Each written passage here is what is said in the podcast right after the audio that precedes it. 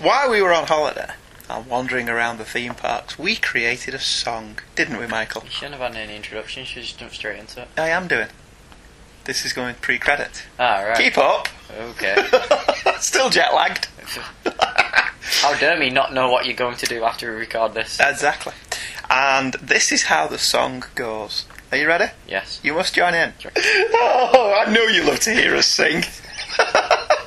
Dun, dun, dun, dun, dun, dun, dun, dun, dun. That snow moon, it's a space station. They were the words of Obi Wan, but the rebels stood tall and the empire did fall. It's a Death Star after all. It's the Death Star after all. It's the Death Star after all. It's the Death Star after all. It's the Death Star after all.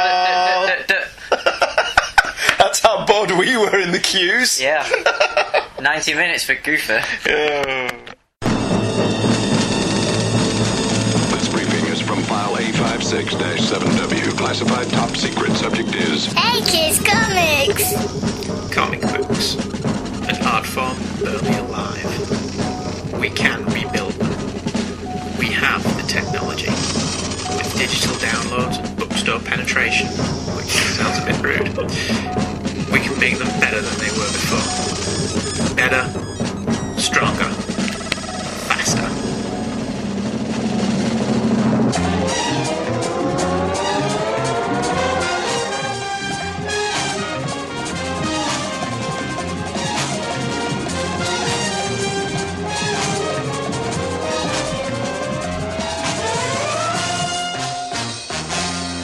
Hello, lovely people, and welcome back to Hey Kids Comics.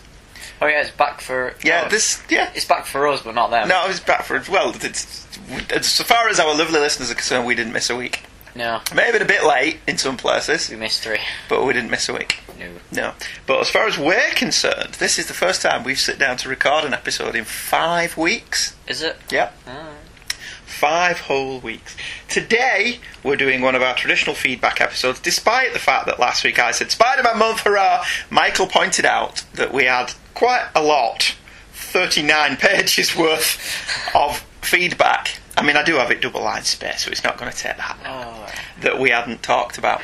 Yeah. So you said, let's do all the feedback and get all that up Because you to also date. had to save it for a feedback episode that we never have. Yeah. So it all well, builds up. I originally thought we would be a lot more incompetent than we've turned out to be in terms of I honestly churning didn't out think people would episodes. listen to us. Yes. Do people listen to us? I think they do. Do they? People must have. Why? They emailed us. Ah, yes, that's true. Uh, but before we begin with that, last week I couldn't for the life of me remember which comics I'd bought in Florida. Okay. I know a bunch of I bought a bunch of Bronze and Silver Age Amazing Spider-Mans, and they're all put away safely in their little plastic wallets. But uh, I couldn't remember what else I'd bought because obviously Angela had packed everything already, which is fair enough, I suppose. Um, but what I had bought, because I know it'll irritate you all if you don't know, I got the New Mutants graphic novel by Chris Claremont and Bob McLeod for five dollars. Nothing interesting there then. Uh, I'm interested in it. That's why I bought it. And considering it was only four dollars ninety-five when it first came out, I consider that a bargain. Oh, is that Lifffield? No, no, that's Art Adams. Uh, I got the Long Shot six issue miniseries. Art Adams used to look that bad. That's pretty good.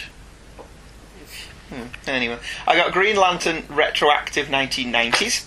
Woo! That was, Cal in, Rayner. was that in the dollar bill, dollar bin, Yeah. fifty cent bin, something like that.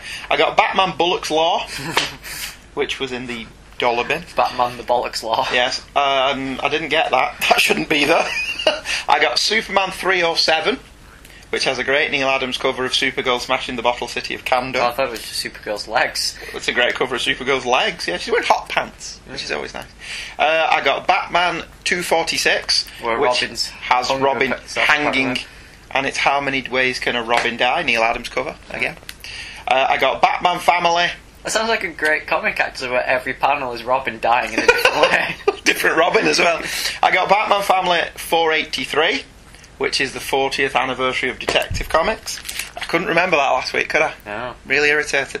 I've got the Titanic 200th issue of the Superman Family, which has got a really good cover. Um, I think that's Ross Andrew. Yes, it is because it's signed by Ross Andrew. kind of gives it away, of the entire Superman family, appropriately enough. I got Galactus, The Origin, Supervillain Classics number one. Uh, DC Comics presents annual number one, Superman and the Golden Age Superman, which is really good. I've read this one. Thoroughly enjoyed that. And DC Comics presents annual number two, Superman and Superwoman, which I haven't read, but has a really good Gil Kane cover. So there you go. i I know you'll all sleep better at night now knowing which issues I bought that I couldn't remember last Is week. that everything you bought? No, no, that's not everything about. That's just when we were on about the single issues about last week, the day that we left. Yeah. Your mum had already packed them, so I couldn't remember what they were, and it was bugging me. Right. Okay, have you got anything to say? About what I bought? Yeah. Well, I bought my regular comics. Yes. You, I, I decided to buy Men of War because it was the last issue and was written by Jeff Lemire. Mhm. I, I decided to buy I Vampire because it was a crossover just to see Dark. okay. And I got Flex Mentallo and Batman Incorporated. Oh yeah, you mentioned that last week, didn't you? Yeah. All right. Okay, so on to emails. And I got a cool Canada hoodie. Oh Canada, blame Canada. That Canada thing in Epcot. Yeah. Be much better if it was William Shatner Yeah, but it's instead of Martin Short. Hmm. I've nothing against Martin Short. just William Shatner. Just William Shatner would be better. I'm from Canada. You may not know this about me, but I am from Oh Canada. he probably would say Oh Canada. Anyway, the first thinking email. about- Yes. Oh, Canada. Oh Canada. I can't get behind that.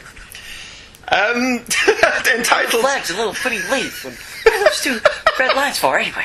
entitled Stuff on Your Show, as opposed to stuffing our show.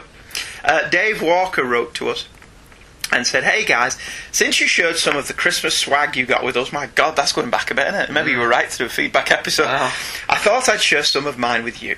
First up, I got the box set for the X Men animated series. Uh. it's awesome, and it's also got the quadrilogy of movies on Blu ray. I got the Spider Man animated series for Christmas. Did you? Yes. Yes, you did. I'm currently in season three. the good one out of all of them. Um, I didn't really like the X Men one. I wasn't. I watched the X Men one regularly in the nineties Yeah, because it got shown regularly, I wasn't and particularly fond of Hulk. I, I, I remember enjoying it for what Did it was. Ghost Rider have an animated series? Not that I recall. Maybe you did. The, the mornings I was at Nan and Grandad's and I'd watch Fox Kids even though they wouldn't let me. Oh, so you did it anyway. Yeah, I did it whilst we were making breakfast. All right, okay. Uh, he carries on, yours young Dave. that That's the first three plus Wolverine. Next, got my Darth Vader poster that I got signed by Dave Prowse, framed. Did he sign it?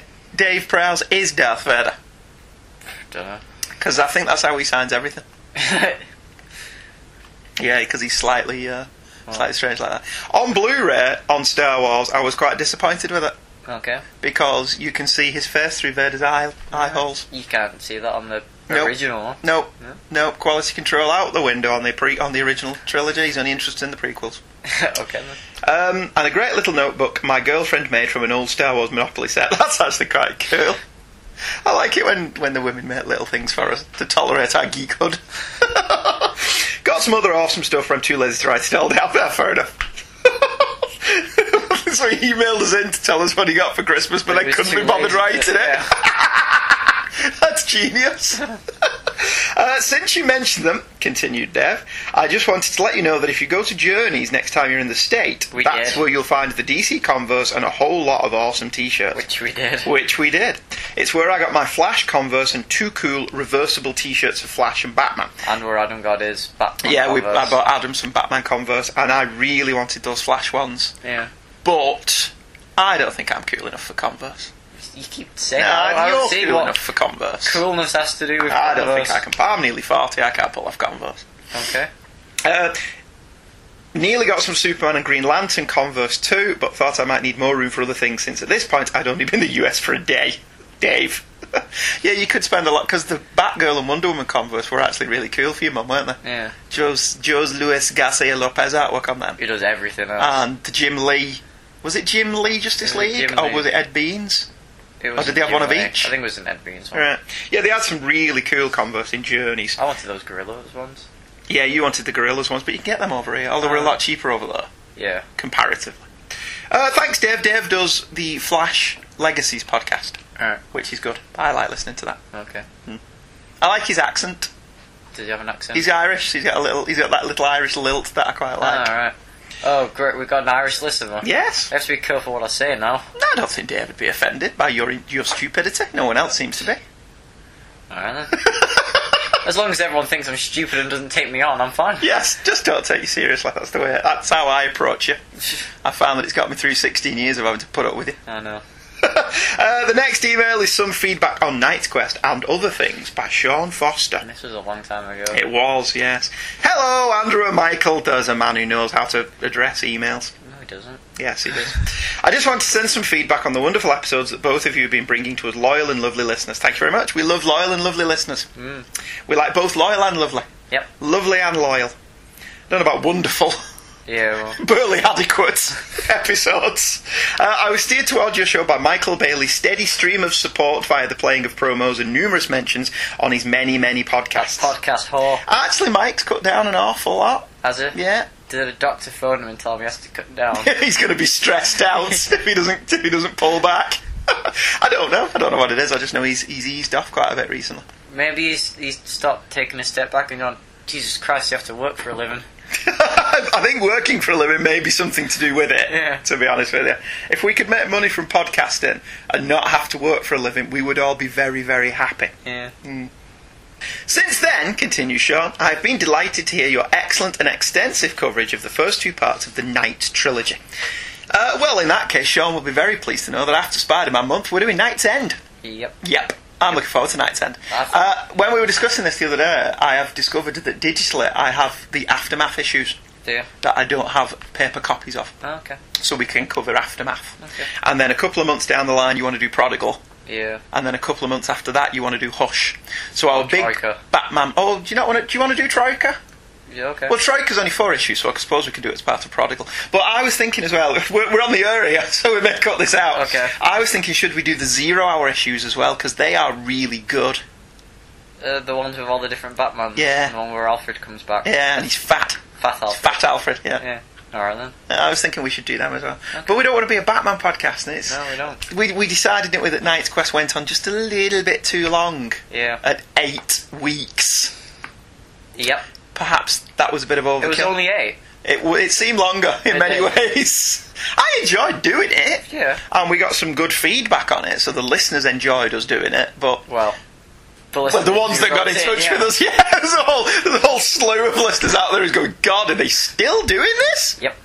I want um, to do just done a Straczynski, please. Move Oh, on. dear God, no. Um, I wasn't as big a fan of the couch potato shows, but that is no knocking at your combined talents for being both funny and informative. You sure he's listening to our show? I don't know. I, I think he actually paid attention for the couch potatoes one. The couch potato. I enjoyed doing the couch potato He one. didn't do any work. Exactly. Yeah. It was brilliant. You're all right for us, but We for rock everyone up. else. We talk for forty-five minutes. We throw the episode out there. Yep. We had summer off. It was brilliant. It was. uh, I remember reading these stories when they were coming out in the early 90s when I was in the heyday of my active comic book collecting. At the same time, I was keeping up with the semi concurrent reign of the Superman storyline, which they're currently doing on from Crisis to Crisis. Yeah. From Reign of the Superman's awesome. Mm-hmm. I really like Reign of the Superman. Uh, Funeral for a Friend's still better. No, he's not. Although I was at the time mostly a Marvel zombie, continues Sean, I Yeah. kept up with the various DC books through Bloodlines and Zero Hour. Oh, it did not actually mean Marvel Zombies. Not Marvel Zombies, the series, no. Yeah, right. Afterwards- There's a capital letter on zombie. There is. It's- he's referring to himself as a Marvel zombie in Oh, right. the titular. I thought he was just either a bad speller or was it uh, Marvel Zombies. After which, I was more than a bit consumed by my compulsive reading of the now infamous Clone Saga over in the Spider Man books to stay in touch with the old DCU. We will be touching upon the Clone Saga in upcoming weeks. Thankfully, not all of it. Oh, I would love to do all of the Clone. I would love to see your face What's he doing? during the Clone Saga. But one of the things, uh, one, there is a podcast entirely devoted to that. Well, it's going to run out called soon. Clone Saga Chronicles. Well, I don't know if they've put any new episodes out recently. No, okay. But we have thought Maybe they've decided how crap it is. it has its fans. Um, Those people we have are wrong. the well, no, they're not. People are allowed to have their opinions, Even if they're wrong. even if they're wrong, uh, as evidenced by the fact that I still work with you. Um, we have thought, lovely listeners, if you want to get in touch with us and say this. Uh, at the moment, we do this revolving random door thing.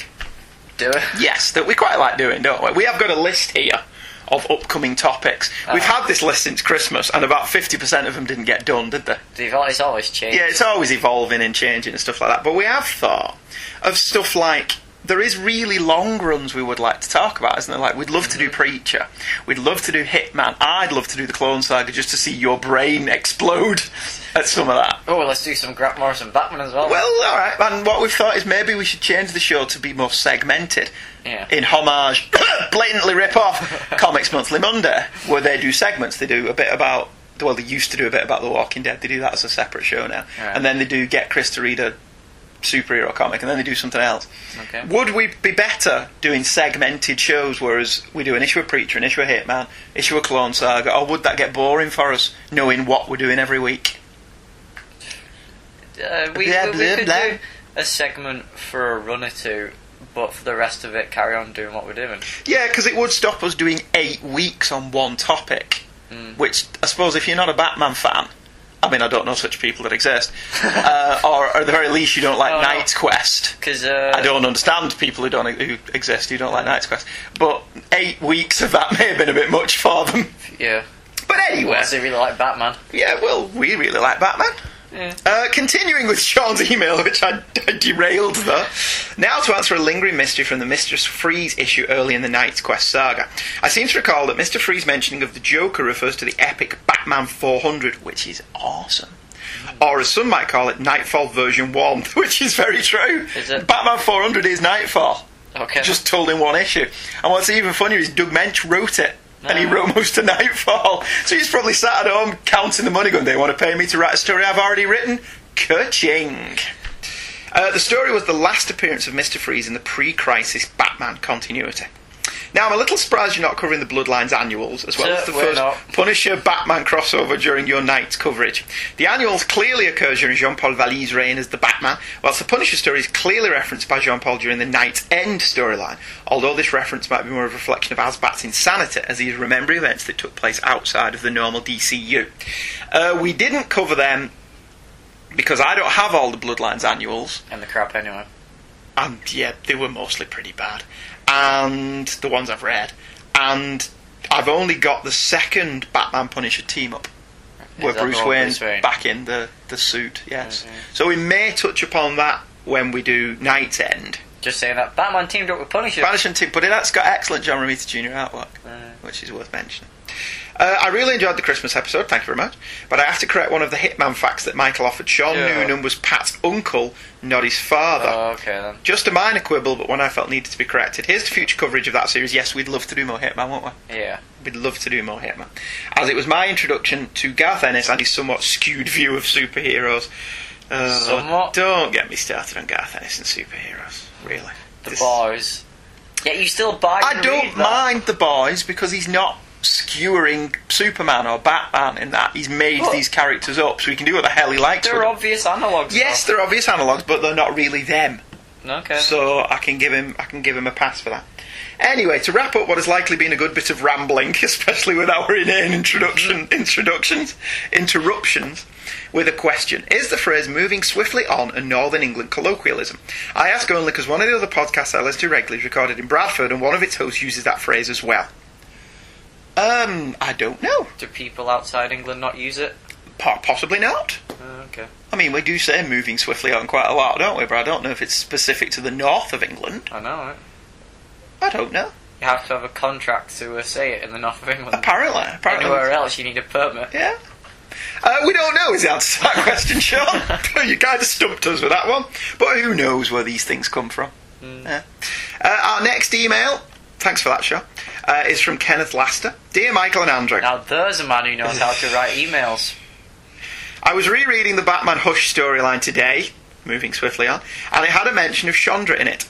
Oracle brings her up as having a history mending Bruce, but Alfred says that she was mental. Then Oracle says she got better. Okay, fair enough. So I was just going to prove Andrew wrong and give Michael a break. Sincerely, Kenneth the Boy Wonder. Well, we appreciate that, Kenneth. in that way that we don't ever appreciate me being proven wrong.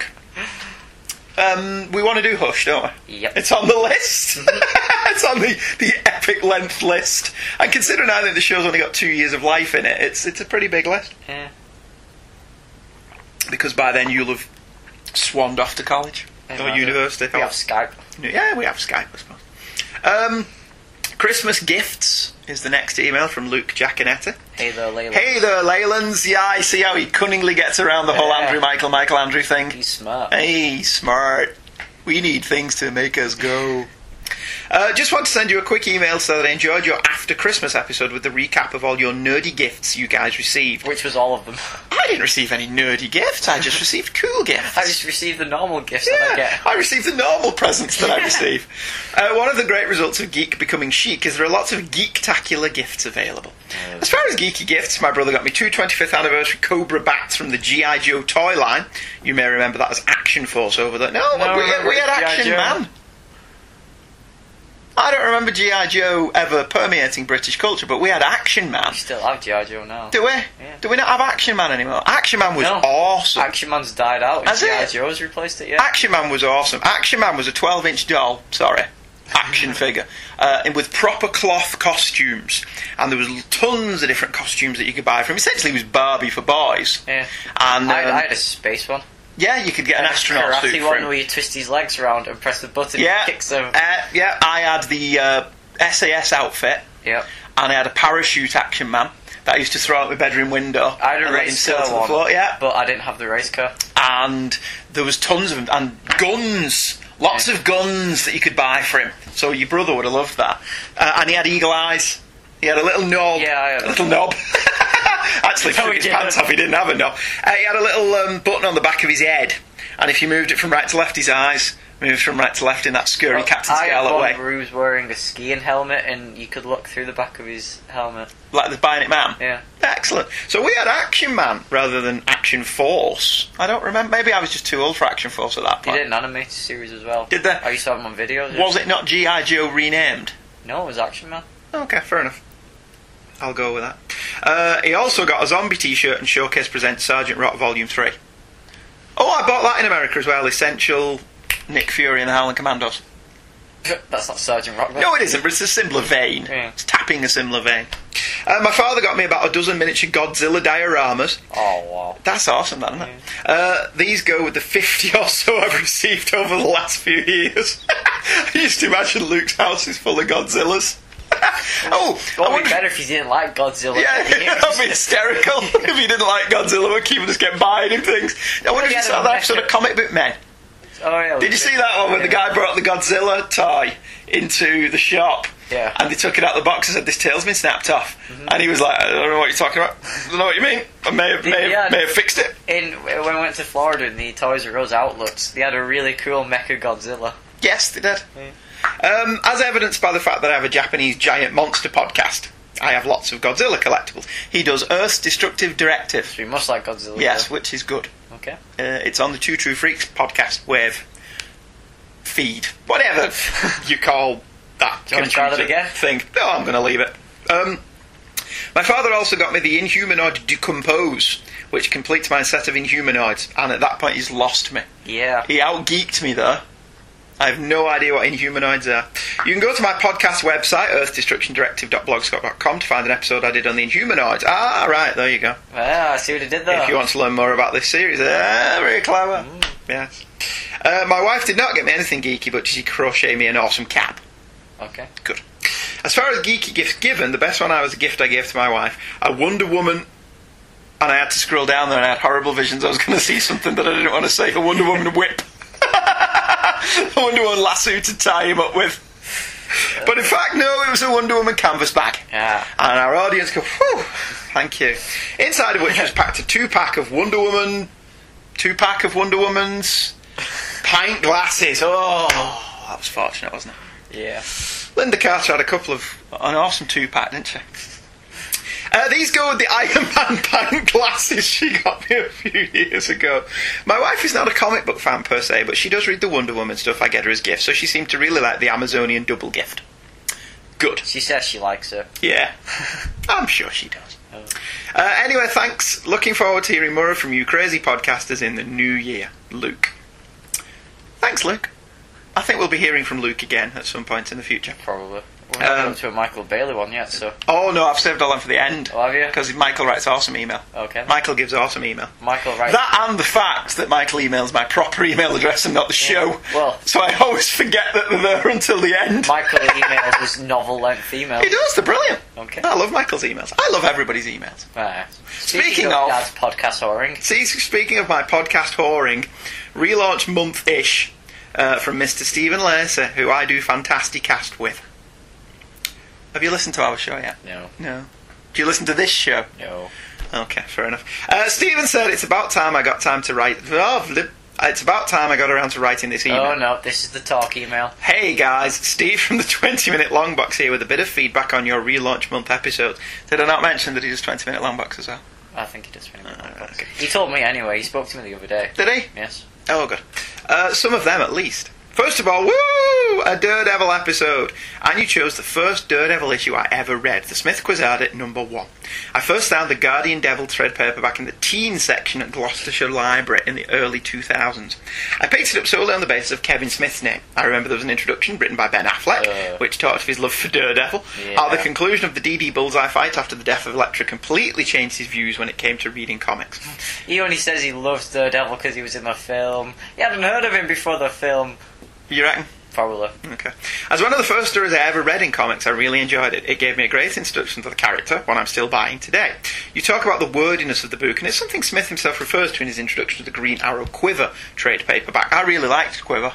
I really liked Kevin Smith's run on Green Arrow. Mm. Okay. And the Brad Meltzer stuff that followed it. Just not his Batman stuff he Um, And wrote then I didn't mind his Batman stuff. when he poops himself. Uh, Well, that's just a bit silly. But then I dropped Green Arrow Yeah. like a hot potato. Why? Judd Winnick took over writing it. Yeah, right. Um, it makes me stay with the issue but longer, and when done well, it opens up the characters more to me. As for the recent number one, I think it's one of the best comics I've ever bought. You guys covered its greatness. I just want to point out the double page spread in the backup story where Matt and Foggy walk through the streets of New York, and various sources of things that trigger Matt's senses are highlighted. I spent ages on this page just lapping up the detail, and it helps that Marcos Martin's art was absolutely gorgeous. Yes, we liked that. Yes, we did. Moving on to Punisher number one, I rather like this version of the character, although admittedly I've only read the Welcome Back Frank trade paperback. The dark OTT humour initially worked well for the character, and Dylan's art kept things reasonably well grounded. You talk about how Ennis should never write superheroes, and I will agree that he has a good deal of contempt for the concept of heroes and superpowers. However, this occasionally yields some interesting surprises. Oh. In the Ennis written Punisher ongoing that came between Welcome Back Frank and Max, there was an issue that consisted pretty much of the Punisher kicking Wolverine's ass up and down New York, using the ridiculousness of his healing factor and ability to take punishment as a weapon against him. I Yes. think I might have read that one. I think I might have read I've that read one. the, dirt, the and I Steve- thought it was dumber than dirt. I've read the Steve Dillon Deadpool versus Wolverine one, and is that any where good? they both have healing factors, so it both lasts forever. Eh, Wolverine's healing factor is just a cartoon it's now, Oh, though, isn't it? enjoyable for three issues until Dakin shows up. Is he his son? Uh, Yep. Well, it used to be when Byrne and Claremont were on X Men. Yeah. Byrne has said that if you held Wolverine's head underwater long enough, he would drown because his healing factor couldn't kick in to compensate from the lack of oxygen Yeah. if you could hold him there for long enough. And now it's isn't it kind of get cut in half now, and he he's- lost his head. and yeah. he grows the bottom half of his body again. The Ultimate Comics Hulk Yeah, rips, Hulk- Hulk him, rips him in apart. half, doesn't he? Yeah, It's just and he gets it, and then Nick Fury cuts his head off, puts it on a table, then separates the rest of his body, puts it in a vault somewhere, and talks to him. It's just his head. That's just stupid on so many levels. Yeah. Anyway, moving swiftly on. It's obvious from reading this issue that Ennis hates Wolverine and relished giving him the treatment he feels he deserves. Of course, the Wolverine writer of the time, and he thinks it was Frank Tiura, then had to take two issues of the Wolverine title to redress the balance. Yep. Uh, I wouldn't have minded a Wolverine issue where he just puts his claws through Frank Castle's eyes. I'd, I'd be amused by that. Looks like we're getting Frankencastle early. Yeah, I, I, and I quite like the Punisher, but I'm getting more and more. I'm getting to the point where the Punisher should just be kept away from the superhero population because there is no Harry's way. own Suggested for mature titles. that Yeah, helped like the us a lot. Ennis stuff Yeah. because there's no way you can justify them working with him. Daredevil would not work with the Punisher. Spider-Man Well, would not work We've with the all read Punisher. Civil War, yeah, and even if that's the only thing you like about Civil War, Captain America kicking Punisher's ass was justified. but I like that the Punisher respects Captain America because he was in the military. Yeah. and therefore he respects chain of command. Mm-hmm. Because I don't, f- I think, I don't know for certain, but doesn't Captain America outrank Frank Castle? Yeah. Does he? Yeah. Right. Uh, Stephen continues, I really enjoyed the Justice League episode. A couple of notes. As I'm sure has been pointed out, Kyle was Green Lantern for 10, not 20 years. Hal returned partly for the reasons you stated, but also due to the dwindling sales on Kyle's book, which withered under its final writer. Ben Raab, and also due to his marginali- marginalisation in the DC Universe, where he was replaced on the Justice League, both the book and the cartoon, by John Stewart. No love for the post Infinite Crisis Brad Meltzer Justice League number one. I would have enjoyed your views on Meltzer's multi narrator storytelling devices, which seem to fail the tornado's path as a way of telling uh, that story. I found the tornado's path really hard to follow. Did you? Yeah. When I first read it, I was like, I don't understand who any of these people are, because I just did. kept calling them Bruce and Ollie. No, I understood it. it was. I liked it much more second time around. But I prefer the Lightning Saga to it. yeah, I think I like the Lightning Saga more. And you know, I only read Brad M- Meltzer's issue zero the other day. Did you? Yep, because we, we skip in the British reprints where we read it from, it cut straight to issue one, Did it? and we didn't get issue zero. Right. So I was I've reading. got it, issue and I'm zero, haven't going- Yeah. So I was reading it the- before we went on holiday. I'm looking through this. This is really good. Yeah. But Meltzer's run works better if you read it all together. Hmm. A single issue, so what the hell's going on? Anyway, keep up the good work. Can't wait for the strangely familiar Nothing But the 90s. Would there be any room to cover some Hitman? Your show is fantastic. We did Steve. cover some Hitman. We covered stuff, Hitman for Unless you got Christmas. Uh, these emails in the wrong order. I possibly have got these emails in the wrong order, but we'd like to do some more Hitman. Uh, the next email, Dr. J and Roundball, is from the aforementioned Luke Giaconetti. Told you'd be back. Ah. Listening to the Secret Wars episode, I just wanted to mention that Dr. J is Dr. Julius Irving, a legendary basketball player who helped define the modern style of the game, and roundball is an urban euphemism for basketball. How can you have a modern style of basketball? I thought it was right. You run down the pitch, you dribble, and you shoot. I don't know because Was it different I before don't- this, Doctor J? I don't watch basketball. That was basketball when we were in Florida. Did you? Okay, it was the girls' high school basketball. Followed by the girls' high school volleyball, followed by the girls the girls diving. followed by the girls' baseball, which wasn't too interesting. Oh, topless volleyball. um, as Rhodey is, of course, Oh, Top Gun. black, he was required by Jim Shooter to talk in urban euphemism, euphemisms. Right, because we didn't know what the hell Dr. J was and what was round ball. yeah. We thought it may have been softball, which So- is their so version of round. What he was saying is because he was black, he had to say "damn" a lot. Yeah. Damn! Damn, girl, you is hot! that kind of thing. Right. Yeah. Doom comes for no man! Made me laugh so hard I almost to to death on my apple. So I hope you're happy. You're right. Doom doesn't queue for anyone. You know uh, how long the queue was on the Doctor Doom ride? How long? Ten minutes was maximum. You just walk right in. Yeah. I met Doctor Doom. I I, my said pitch that. taken with Doctor Doom. I cowered before Doctor Doom. I saw Green Goblin in the Fantastica as well. I, I, I had my pitch taken with the Green Goblin. Oh, I saw you cowering in front of I Doctor cowered Doom. before It's him. hilarious. It's a good photo, that. isn't it? Um, I hope you're happy. We're very happy that we caused you to nearly choke on your apple. Oh, we don't want to lose a listener, obviously, but at least he was eating healthily. Yes. So I, I approve of that. Uh, by the way, Iron Man has had roller skates in his boots since the Silver Age.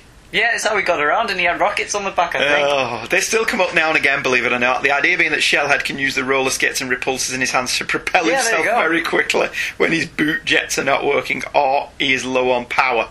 I'm providing this information as your resident Iron Man expert. It's in the Iron Man. There's a part of me that think that's awesome, and there's a part of me thinks that's Batman and Robin, Well, compare. where the, the ice yeah. things come out of the boots. Well, compare the Iron Man Omnibus to, say, Matt Fraction's Invincible Iron Man. Not read Matt Fraction's Invincible. Very good. Hmm. Is it? Take a word for that. Uh, I I have to say, the Wasp was sort of obsessed with shoes and her at this point. Digging Ah. the Secret Wars stuff, dudes. Keep it up, Luke. Uh, Secret Wars was very popular. Was it? Yes. Secret Wars itself wasn't, however. Our episodes of Secret Wars have done marginally better than anything else we've done. Even Star Wars. So yes, so we need to do Secret doing Wars two at some point. Star Wars was our best one. Star for Wars ages. performed. Uh, no, Nightfall and Night's Quest overtook Star Wars, Ah, right. and Secret Wars actually is. I think Secret the Secret Wars threesome is some of our highest downloaded and listened to episodes. Is it not because everyone saw? I just say Secret Wars, right? when they couldn't believe that we were covering Yeah. it, they were like, "I thought only I remembered that." okay, fair enough. so we did all share the same bad nightmare. Uh, Dave just like, Walker. just like Crystal Skull. Sorry, I, I didn't know you'd finished. No, I, I, I can carry on. You were shoe on in your "I hate Indiana Jones and the Kingdom of the Crystal Skull" gag again, weren't you? I was yeah. because you, you have a hard time accepting that I don't mind Crystal Skull. I like the first 30 minutes a lot, and then Okay. it's boring as hell when he's just explaining the plot to Shia LaBeouf.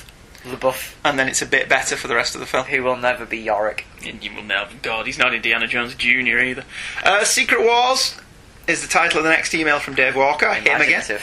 Hey guys, thanks for covering the first proper trade paperback I ever got. Well, you're very The well. exact sir. same one. Yeah, he's very well. I'm glad that we could liaise in that way. Right. To do. Oh wait a minute, it was just dumb luck. Yeah. it's the way our show You know works. exactly what a graphic novel he had. Yes. Uh, just a few questions. Well, we did mention what we were reading it from because I picked that up for about five off eBay, didn't I? I didn't pay a lot of money for that. You're not paying to buy the omnibus. No. Have you seen In What? Mm-hmm. No, because it's going to be in the thing we've subscribed to. Uh, yeah. They're doing Secret Wars. Have now. you seen the two graphic novels in Waterstones where the first Secret Wars is the Alex Ross cover and the second one is an Ed McGuinness cover? No, I've not seen that. That's quite good. Oh, right. The Ed McGuinness Different cover printings alone of the made trade me paperback. look into it, yeah. Right. And then I looked inside it and it was crap.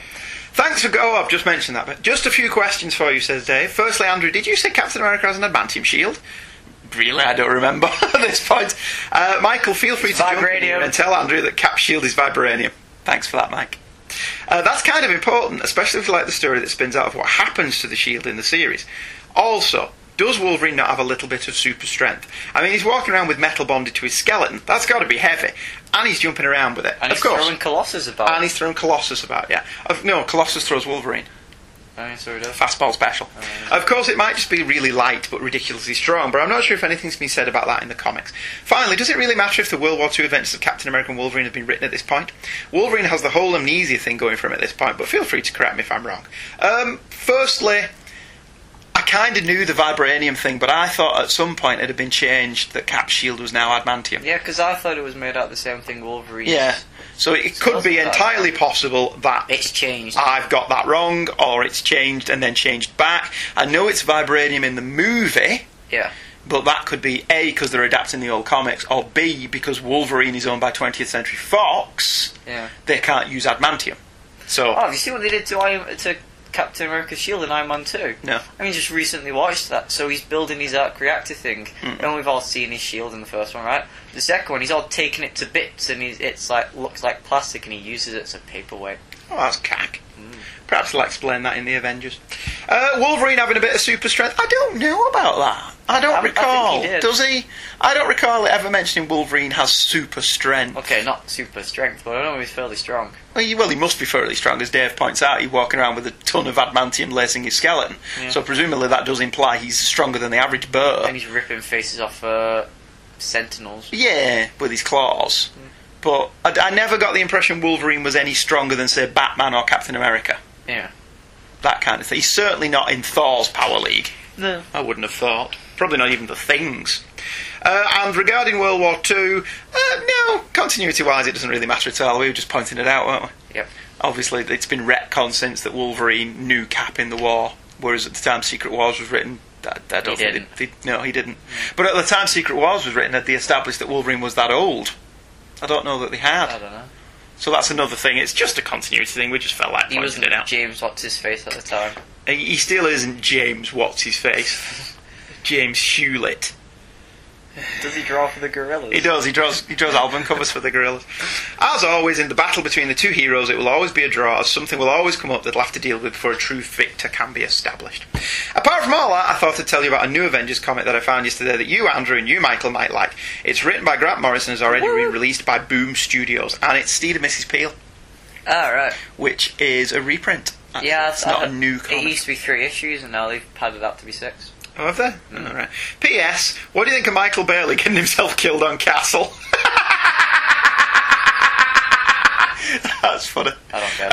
Um, it took me out of the episode Why? Because you knew you were Michael Bailey. because I knew I know a Michael Bailey. Yeah. So every time they said his name, the victim of the week in that episode of Castle that Dave is referring to was Michael Bailey. Right. Nothing to do with Michael Bailey. Right. He just happened to have the same name. But every time they said his name, I kept going, Michael Bailey's dead, and he just kept taking me out of the you episode. should jump to Facebook. Yeah, on the one hand, it was funny, but Yeah. on the other, it, it did keep taking him out of the story. So, and next, it's another le- ep- uh, blah, blah, another email from Luke Giaconetti. So it's becoming the Dave Luke Giaconetti, Dave Luke Giaconetti show Yeah. at this point. Uh, Iron Man's armor in Steve Secret Lacey Wars. pops up once Steve in a while. Lacey pops up every now and again. Yeah. Hi guys, Mr. Oh, this time he's gone for here, Mister and Master Leyland. Ah, I approve Mr. wholeheartedly. and of that. Mrs. Leyland. At what time do you become Mister? I don't know. Is it sixteen or eighteen? I don't know. I don't remember. Is it not 18. I don't know, maybe. Hey guys! Missed the by now if it was 16. Possibly, says Luke. Just wanted to make a quick comment regarding Reed Richards removing Iron Man's arm from his arm, as discussed in the second episode of your Secret Wars coverage. Michael makes the remark that this could not be possible because Iron Man's armor used a liquid metal to create the golden, excuse me, parts of his arm and leg armor, so it would come off in the manner depicted. But Michael, you're wrong. Yes. Well, well, I love Luke because he's always doing that to you. Uh, well, as the biggest Iron Man fan I know, I like that. He's the biggest Iron Man I- fan I know. I can assure the young Leyland that it was not quite the case at this point in time. Oh. Iron Man's classic red and gold, as Rhodey is wearing in Secret Wars, did in fact feature collapsing parts of the arm on the gold sections. However, it was not liquid metal, but instead a super strong steel mesh alloy. Under normal circumstances, Oh, yeah, the you could steel fold mesh. it and put yes, it- yeah. yes, do you remember now? Yeah. Under normal circumstances, the steel mesh was as soft and flexible as fabric, but when an electric current was applied to it, such as when armoured up, the mesh would polarise, causing it to be as hard as the red, hard parts of the armour. Even though he could still move his arms about. Yeah. This is why Tony Stark's attache case always showed just the helmet, gauntlets, and boots. The golden mesh was hidden inside the other parts and would be extended using magnets. The liquid metal concept would eventually be used, but by this point in the 80s we hadn't gotten there yet. So Reed could have indeed taken the armoured arm off. This has been your daily dose of inane Iron Man knowledge. Uh, well, I- if your memory serves, I did say to you, are you absolutely positive about that? Well, okay, I forgot that it was. Yes, because Didn't follow. well, no. In your defence, they have changed it so much, Yeah. and it isn't one of Stan those Lee things. changed it at the issue. and you've not grown up reading it. You've read it all as one big clump. Yeah. So you could have read a story from 1982 and then read a story from 1986. I read the first omnibus and then the load that you had from the Yeah. 80s. So there's a huge Well, gap. there was really good two issues where Bruce Banner comes up to Yes. him and says, "Do you have any uh, tech to stop me from turning into the Hulk?" So he did stop turning into the Hulk, but he was Bruce Banner with the strength as the Hulk. Yeah. It's Yeah. good. So thank you for that, Luke. It's always nice to prove Michael wrong. Uh, very much enjoying your coverage of Secret Wars, and I hope to be able to track down a copy of the trade in the near future. Thanks to the illustrious Andy. I think that's talking about me. I didn't know it was illustrated. am I? Am I a Ray Bradbury boot now? Uh, I was able to finally read Crisis on Infinite Earths recently. Thanks Oh, again, you mate. sent him that. yes, I gave him my Crisis, and so it is only natural to want to purse Secret Wars along with that. I did pick up a copy of Contest of Champions, which predates both, but that book always seems to be forgotten about. I'm guessing because it did not have a toy line, nor did it wipe out and reboot an entire universe. But them's the breaks. Keep up the good work on the show, Luke. Thanks, Luke. He thoroughly enjoyed his Crisis on Infinite Earths book. Did it? He did a blog about it. Oh, It was very interesting reading. okay. I hardly You like it encourage more you. than I did. What Crisis on Infinite Earths? Do you not like Crisis on Infinite Earths? I do like Be it. careful what you say. You may find yourself homeless. I've said this before. I do like it. I just because of its writing style. You think Marv Wolfman's an oldie fashionedy writer, don't you? Yeah, Uh, I'm mixed on Marv Wolfman. When he's good, he's very, very good, and when he's bad, he's horrid. yeah, Okay. like the girl with the curl. Uh, Luke Giaconetti got back to us. Again, Secret Wars episode three. prove me wrong again. Yes, probably. Gia Leyland's young and old. Oi! Yeah. Less of the old dude. I just finished listening to your third episode of the Secret Wars series. Even as over the top as this series seems to be, I'm really enjoying listening to your coverage of it, and it is really making me want to read this book. It's a classic, silly, beat 'em up sort of story, the big dumb superhero brawl, which is a great comic book trope. Um, yeah, I think we decided I liked Secret Wars more than you did. It's enjoyable in its silliness. It's nowhere near as good as Crisis on Infinite Earths, but it's fun in its own way. In a very bad way. But yeah. Speaking of big dumb superhero brawl comics, I just read Contest of Champions, which of course predates the Secret Wars. The Marvel's finest collected edition of that story has yet to fix the insane goof in that series. I think Andy will know what I'm referring to here. Yeah. So Marvel not correcting the various colour mistakes in Secret Wars would not really surprise me. Uh, no, actually, I don't. Ah, I don't know what he's going on about because I've never read Contest of Champions. okay. Uh, get in touch with me and tell me what you're on about. Uh, for what it's worth, Contest of Champions almost none of the introspection of Secret Wars. No time for that when we need to rush to the next round of the battle, after all. Andy, you said you liked the covers which led directly to the first page of the story. I like this as well, and one of my favourite examples is Excalibur 55. Not only does the cover lead directly into the story, but the cover is numbered page zero, and there's an editor's note which says the issue is so full of action they have no room for a cover. This was the first issue of Excalibur I ever bought and remains one of my favourite covers from the series. Yeah, that was an Alan Davis one, I think. Oh yeah, the, the first issue is the splash page, and then the story starts on the next page and just keeps first going. issue was the, the first splash- page. yeah. Sorry, the cover Yeah. was the splash page. Yeah, I do make some kind of sense at the time. Regarding James Road going a little megalomaniacal, that actually did happen in the Iron Man series. Essentially, the red and gold armour which Rhodey wore was created by Tony Stark for Tony Stark, and wearing the armour gave Rhodey a lot of headaches and such due to a brainwave mismatch. Why, Ah, yes, this is a comic book. As Rhodey wore the armour longer, he got more erratic and aggressive. Later, he would become increasingly paranoid and violent. Eventually, Rhodey was cured of these problems thanks to a vision quest of sorts with Shaman from Alpha Flight, so Rhodey's arrogance and aggression here is actually in character. Oh, good. Good, good, good. If Doctor Doom was on Big Brother, I might actually watch it. I was dying when you guys got on that kick. it was funny. I, I was. I, I- we amused. we were funny. we- no, I don't mean. that. I mean we amused ourselves with that. Didn't we? It was quite quite humorous. Uh, we didn't want it to get boring, so we haven't done it much since. We don't want another swear to me. We did a- Well, for eight weeks, we just kept repeating that That's why we gag. got an email telling us So to stop. stop. it! It's not funny anymore. It's a little bit funny. No, tiny, tiny bit funny. No, Miss Tishbucker's got her own place. Otisburg. Sorry, I, I turned into Lex Luthor. Then. Thanks again for reading Secret Wars. You're very welcome. I'm very interested in checking out this classic Marvel series after listening to your take on it. Classic. Yes, Luke. Our next email is from Steve Goebel. Thanks, Andy and Michael. I really enjoyed reliving Secret Wars through your podcasts. You guys are scathing in such a fun way. I like that. Yeah. There's another T-shirt. Hey, kids, Scathing comics. in a fun Scathing in a fun way. Uh, not sure I can read Doctor Doom again without hearing all his third-person dialogue in your voice. Doom finds this humorous. Um, it's- uh, I would feel really bad, but in a really good way, if I found I had ruined Doctor Doom for so many people. Everyone who's listened to For years, people all thought he sounds like James Earl Jones with a very deep, booming, bad guy voice, and now he sounds like this You. tart from the north of England.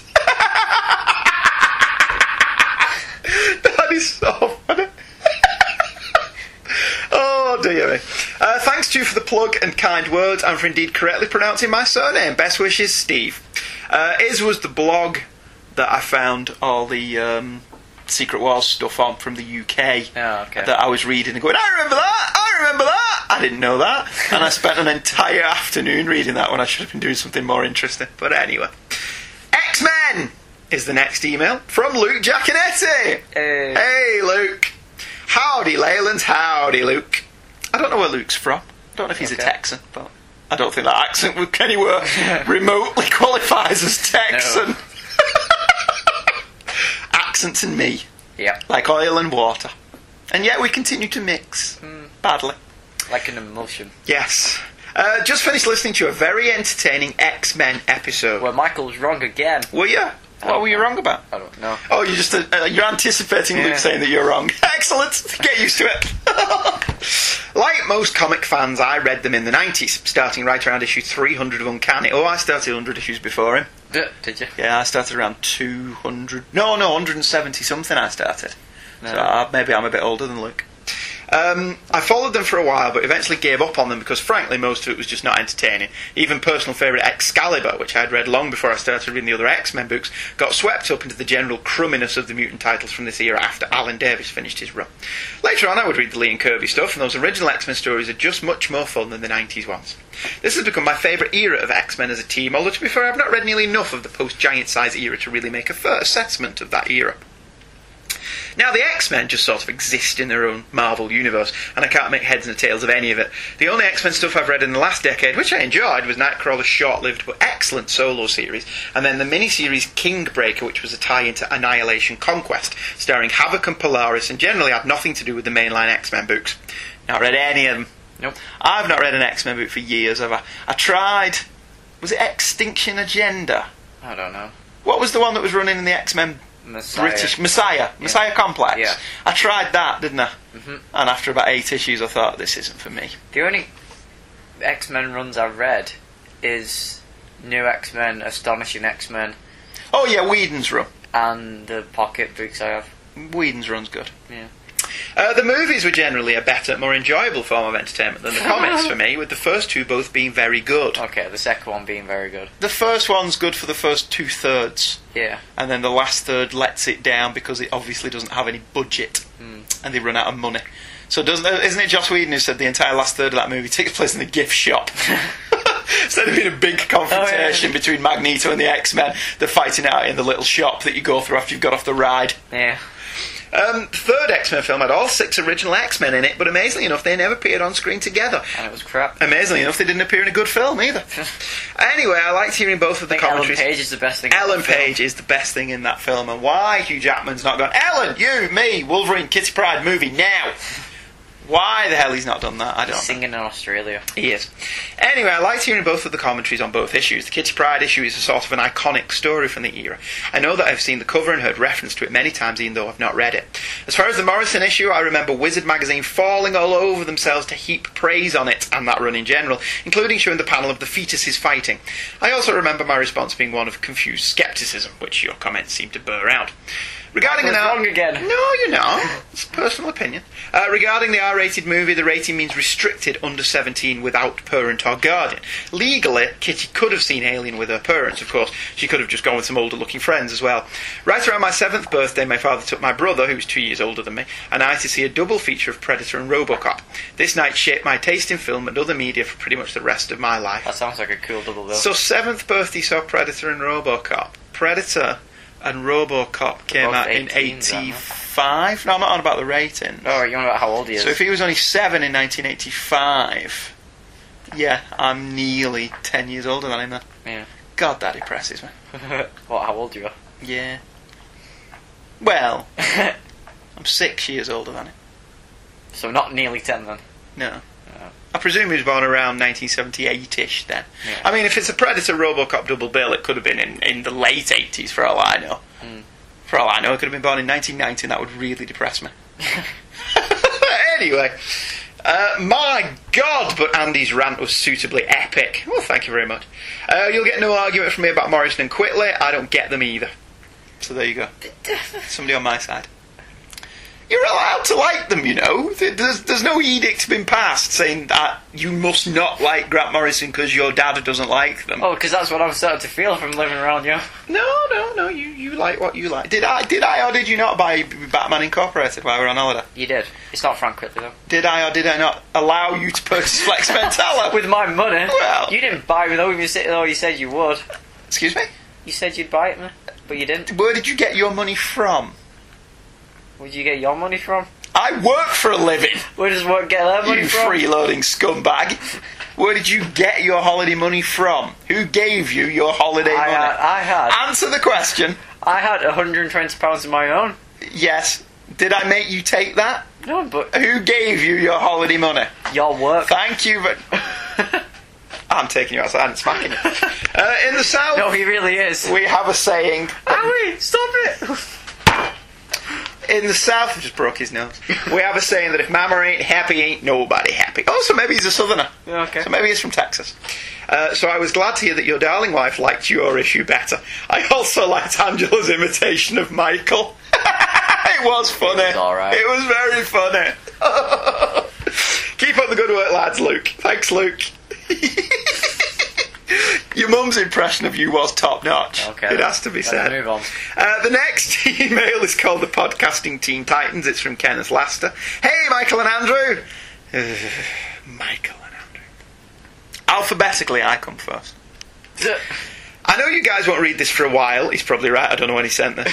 but I would like to join Michael and Scotty in podcasting the next generation. Since I would be the youngest, I could be the less emo and Damien like Damien. We could join up for a podcast. Doesn't matter what it could be, My Little Pony for all I care. The Teen Podcasting Titans Brigade, the next generation shall thrive. Live long and Uh, prosper. Kenneth yeah. Laster. Um, About that. no, no, no. I, I presume that came after we'd mentioned that you were doing one with Scotty. Right. Um, basically, kind of, that's nothing to do with me. It's Scotty arranged it all. Michael said, Yeah. "Yeah, okay, I'll do it." Um, I showed up, I spoke for two hours, I left. yeah, and he, he released it while we were on holiday, Quite recently. didn't he? So two or three weeks ago, he actually Scotty got around to putting it up while we Took were his time. yes while we were in Florida. You met Scotty, Yeah. and he said you both need to do another one. Yep.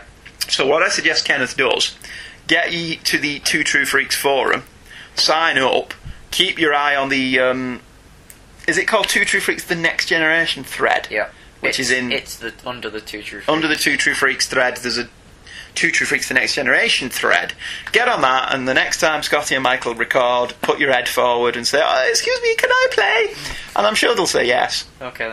won't you? Yeah. Yeah. More the merrier.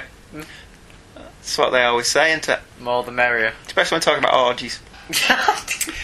Hello! Is the next email from Gabriel Jimenez! Hey, Gabe! Uh, Gabriel was the guy who came up with uh, My accent is not sufficiently silly. funny. did you not call our accents funny? No, but I don't mind that. Oh, okay. I don't mind our accents being funny to somebody who lives in another country. okay. Everybody's accent's funny to people who are in other countries. I don't have an accent. you don't hear. Uh, hello, hey kids, comics. Hey, see what Gabriel did. Yeah. very Puzzle puzzing clever. around it. Ah, no, I like that. Yeah. Uh, It cuts out any arguments. Hey, hey, kids, coming. Hey, just a quickie now. I'm currently listening to Superman Grounded Part Two, and as usual, enjoying your show. Thank you very Not much. grounded. Uh, very excited to hear about Michael doing a podcast by himself with Scotty. I've never heard Scotty before. I'm not aware if he's ever been on a show with his dad or not. He's been on a couple. Yeah. They did the Die Hard commentary at Christmas. Okay. It was really good. Uh, and the threat in, in speech marks of Michael loose and unhinged is promising indeed. Uh, a bit you of heard all of it feedback. yet? I've not heard all of it yet. I've listened to the beginning. Uh, a bit of feedback on previous episodes. Really like the Secret Wars review. I have a soft spot for that series and more than willing to let go all of the leaps of logic, inconsistencies, and such for some of the great iconic scenes we get from it. Love the Hulk holding up a mountain, and I think Doom is at his best here. As for the Hulk focus. Doom thinks so too. Doom likes this. As for the Hulk focus, the first comic reviewed was a hoot to hear.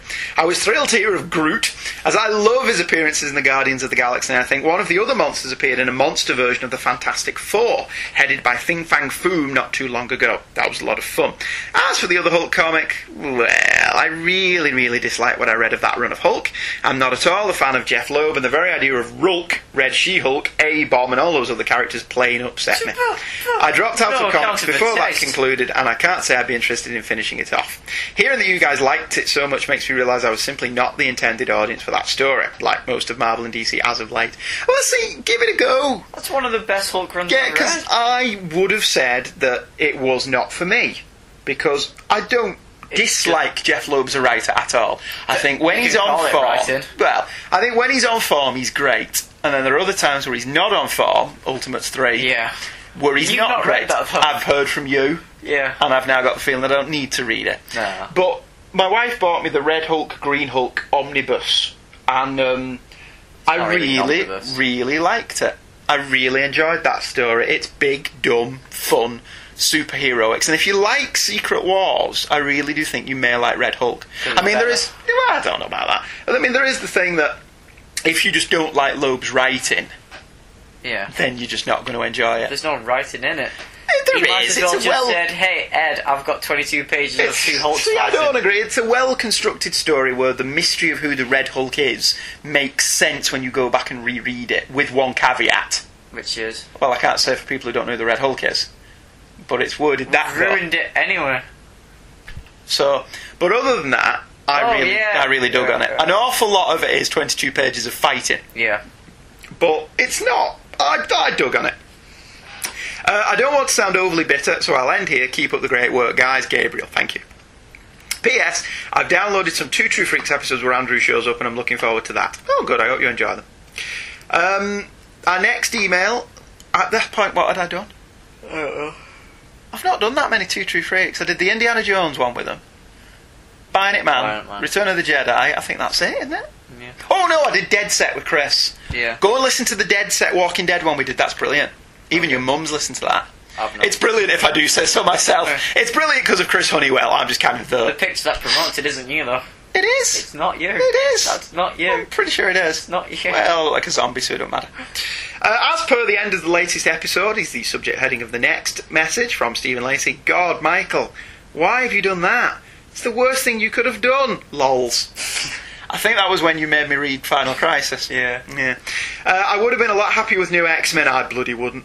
Which I think stands as its own thing more successfully than Final Crisis, which spectacularly fails to tell the story in its own series.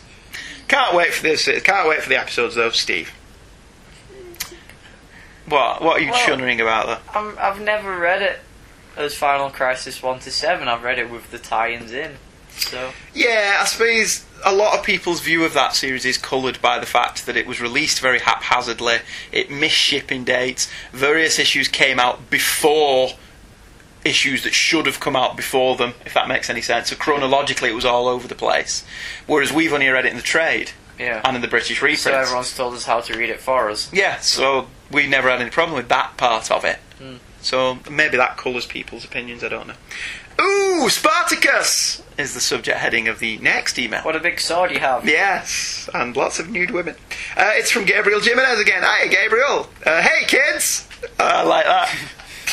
I'm currently listening to the Final Crisis episode, and whoa, is my head hurting just from the intro. Couple of quick comics on comics. A couple of quick comments on the comic side of the episode. I am, by large, a very big Morrison fan. Sorry, Andrew. Except when he started screwing around with the current DC. Sorry, Michael. I love all his Vertigo stuff. His X Men run was pretty entertaining. I think his JLA is fantastic. Even people that don't like Grant Morrison like his JLA run. Because it's not Morrison. I think even Scott Gardner likes his It's JLA run. very. They've contained him, crushed him into a little box. It's not Morrison. Right. Okay. At around the time of Final Crisis, though, eh, not so much. Everything got too confusing and annoying. Of course, it didn't help that the publishing schedule at the time was screwed up. The tie-in titles were bloody awful, and I couldn't devote as much time as I would have liked to my comics. Generally speaking, DC lost me when Didio started his destruction of the classic Justice League characters and stories. At that point, there was nothing going on in DC that I was enjoying, and I decided that DC did not care to have me as a reader, so I left. I did come back to try out Final Crisis and struggled to get to the end of it. I wasn't particularly enjoying it, but I hate to leave a story in the middle, and hey, this was Morrison. Things had to pick up eventually. After I was done with the last issue, I damn near flung the thing across the room. Excellent. I do believe this was the last DC comic I ever bought.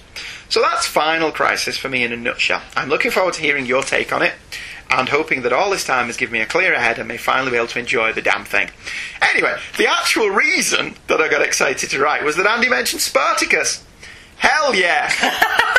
Bit of censorship there. We're a family show. I do love Spartacus. I assume you guys watch it as well. Isn't it fantastic?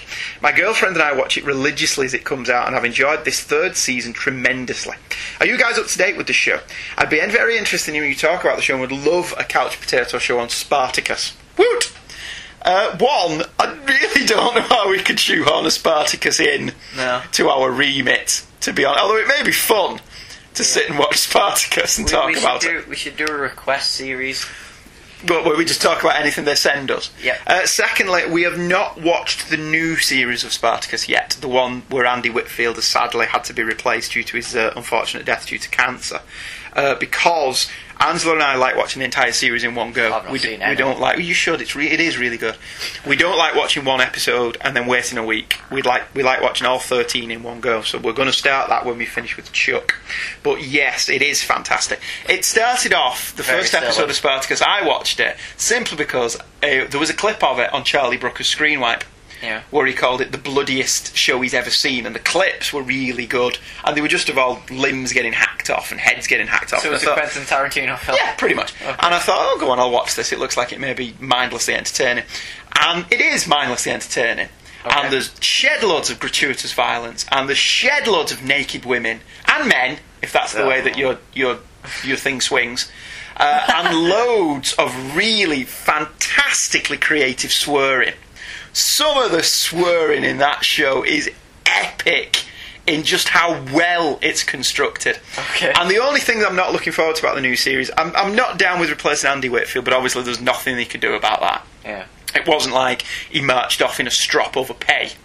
It's unfortunate the guy had cancer. It's really sad that the guy died and they just had to replace him because that's the way show business works. Yeah. I think the biggest person they're going to miss is um, Batty Artus, as Okay. magnificently played by the guy from the Mummy films whose name I've forgotten. He's a British actor. Oh, I know him. You know what I mean, don't Yeah. you? He could swear like nobody's business, and he totally sold that over the top Shakespearean dialogue that they've got to spew.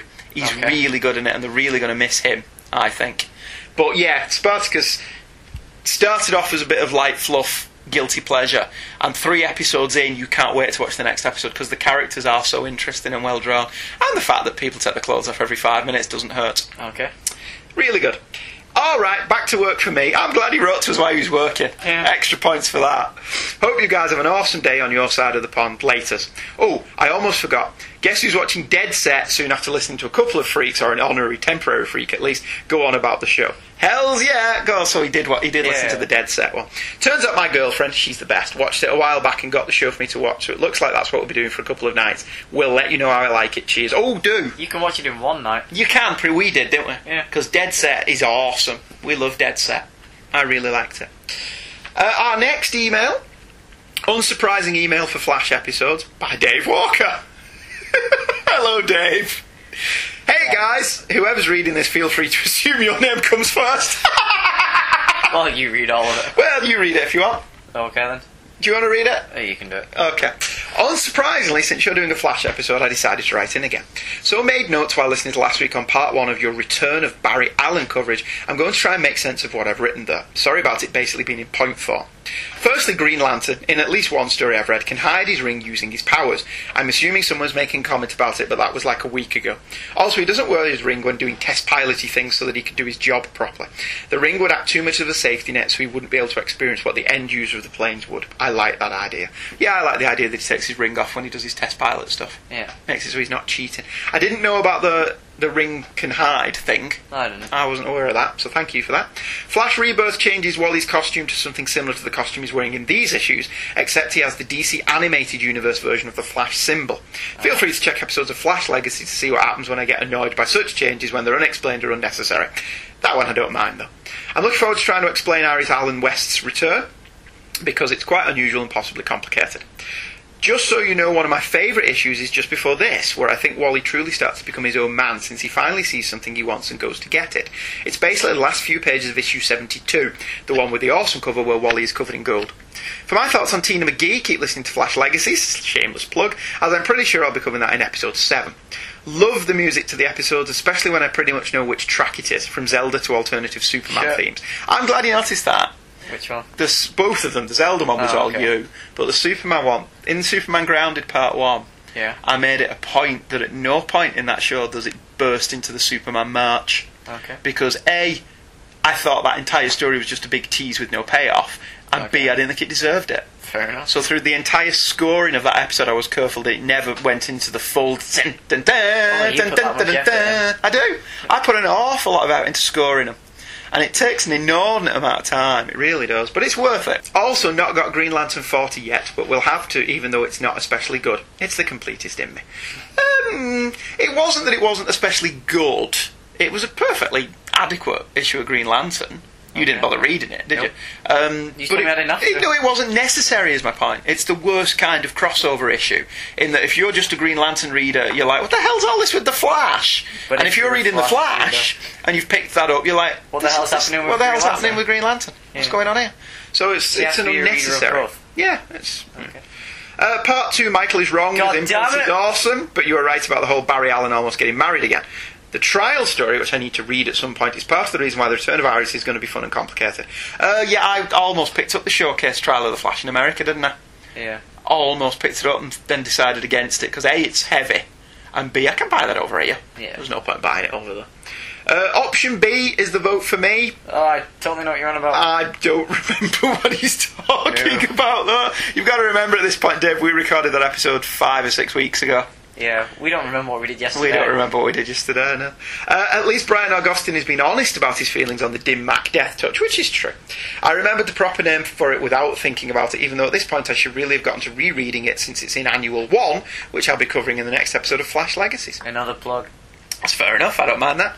To quote Dogma regarding the Alamo dude on the comic book man, his name was Brian Johnson. Yes, it's Brian Johnson. But he knew who we were talking about. Yeah. So, so the Alan Moore dude Yeah. is pretty much. Did you like Comic Book Man? It was. It was all right, wasn't it? It was okay when they came in with cool stuff. Yeah, it was fun. The cool stuff was fun. Yeah, I did like when they had the Batmobile and Yes. whatever. His face was just like, "This is the greatest day of my life." Don't tell my wife. I Yeah, said don't that. tell my wife I said that. But when they're just doing stupid stuff like playing hockey on the roof, like in Clerks, or what was the other stupid thing that they all made up as The zombies? zombies, And it's yeah. like what, what, what? Show me people coming in with cool stuff, dude. I don't care about this stuff. Uh, Kevin Smith isn't in it as well. he's in. He's not in the shop. He's in the podcast Oh. and bits. do you not think Jason Mewes would be really irritating as a person? yeah. Uh, Jeff John's stuff yeah, is I was pretty watching awesome. that though, going, he's just acting. He's he's playing Jay. He's acting. No, No, maybe he's- Jay wasn't acting. No, oh yeah. Yeah. Dave continues. Jeff John's stuff is pretty awesome, especially up to around the 190s and 20, 210s, which I'm still missing 197. Which irritates me no end. Uh, the pictures in the Flash Museum, yep, looks like Flash 113 is represented with the trickster there, but sorry, Michael, they're not all first appearances. I'm alright with that. It was only a guess anyway. Was it? The Weather Wizard one looks like it's issue 145, and the Captain Cold one looks like it's 150, obviously from the first series, yeah. Wally might have said the first speech bubble before it sets off on the cover of Flash 79, and then said the final line while running. That's how I laugh at the massive amounts of talking in comics. I just assume the panels don't show all of the fighty McFightenstein. It's hardest to do with Wolverine, though. Uh, yeah, I think we did mention that you just give that kind of thing a pass, don't you? Yeah. It's comics. Just accept it and move on. In the six months between the stories that probably occur within these pages of whatever Justice League title is showing up in, oh, that's a good, that's a good point. I hadn't considered that. There has to be time for him to bugger off and have adventures with the Justice League Europe, don't there? Yeah. Wibbly wobbly, timey wimey is probably accurate too. Check out the Chain Lightning saga and the issues prior to this as to why Eobard Thorn may have some similar features to Barry prior to this, so that the plastimorph thing he used works better. The yellow impurity disappears when Kyle takes over. Johns only explains or retcons or does whatever he does about why there's no more yellow impurity. Don't you hate it when you read the letters page and they say what you've already said, but better?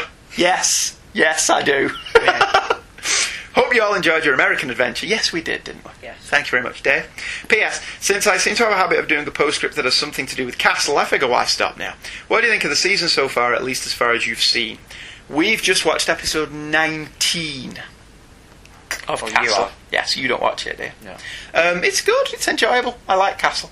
Okay. It's fun. I like um, Esposito and Ryan a lot. I think they've all become a nice little ensemble. It's a fun show. okay. I'm not too sure about the most recent development where Castle found out that Beckett knew what he'd said to her when she was in a coma. Okay. I'm not sure what I think about that, but we'll see where they go with that. And I know Adam Baldwin's coming up in a couple of episodes. Okay. Really now looking that forward Chuck's to that. finished. Now that Chuck's finished, yeah. Mm. Adam Castle, Baldwin's. Castle. Castle. Castle. Beckett. Beckett. Beckett. They don't do it at the beginning anymore. Do they not? Yeah. No. Um, and now Michael Bailey's emails. We should do a drum roll. shouldn't we? Yeah. Like I said at the beginning, I copy and paste all the emails over into one document, so we're not faffing around in the email software. Yeah. But Mike emails me on my home email, so I, I forget that Michael sent me emails until I get to the end and go, "There's no mess, there's no mails from Mike here," Yeah. and then I go, "All right, he's in the other email." Oh, I'm so stupid. So I go over and copy it all, so they're all together. Uh, hey Andy, you mentioned that '70s show on the latest Hey Kids comics, and how it didn't really appeal to you. No, we thought it was crap. And having seen bits of episodes whilst we were on holiday, my opinion's not changed. No. Uh, I was a fan of the show when it came on, but that had more to do with the fact that Clarence Bodicker from RoboCop was the dad, and the fact that I thought Laura Prepon was smoking hot. Uh, I have no idea who Laura Prepon is. Sorry, Clarence Bodicker rocks. Okay. Clarence Bodicker is um, guns, guns, guns. The bad Uh-huh. guy from RoboCop, Okay. and he's in Star Trek Six: The Undiscovered Country, Oh. and lots of other The stuff. crap one. No, Star Trek Six is great. Is it? Yeah. Okay. Um, I, Remember that s- great? You've never made me watch it? I don't make you watch anything. I For stopped the longest time, you did. Well, I was trying to corrupt you. I stopped following it after a while, but would occasionally catch it on Nick at Night. And frankly, Eric is the only thing about that show that I like anymore, so you really aren't missing much. The main reason I'm sending you this email is I laughed when you mentioned that you were talking to the television and telling it that the line of Star Wars figures wasn't out during the year the show is set in. Yes, yes, yes, I did that, didn't I? Yeah. I did the same damn thing two weeks ago when Rachel and I were watching an episode in the kitchen. Eric was quizzing his dad on the figures, and I said, Those are the re releases that came out about 10 years ago. Those figures didn't exist then. Rachel gave me that look she sometimes gives me when I get that picky and laughed at me. So I feel your pain on that. Yeah, I, I think I think Ange did exactly the same thing with me, didn't she? Yeah. I think she just looked at me in that pitying way that they do and go, I can't believe you've had sex. Sounds like you had as good of a comic geek Christmas as I did.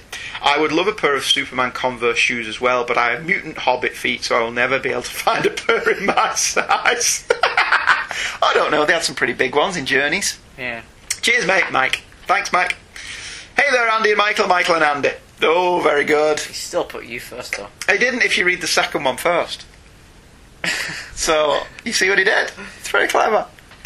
Uh, writing in about your most recent episode, which was about the first half of the grounded storyline that ran through the last 14 issues of Superman. I've been looking forward to this episode ever since Andy mentioned reading the storyline on Facebook, mainly because I was curious what someone who didn't regularly read the Superman titles, i.e., Michael, thought of the story. That was the whole reason we did it. I was really interested in your reaction. Because I read everything from New Krypton to the reboot. Yeah, you read everything over the course of a week. And Yeah. every day you would come down for school grumbling about Grounded.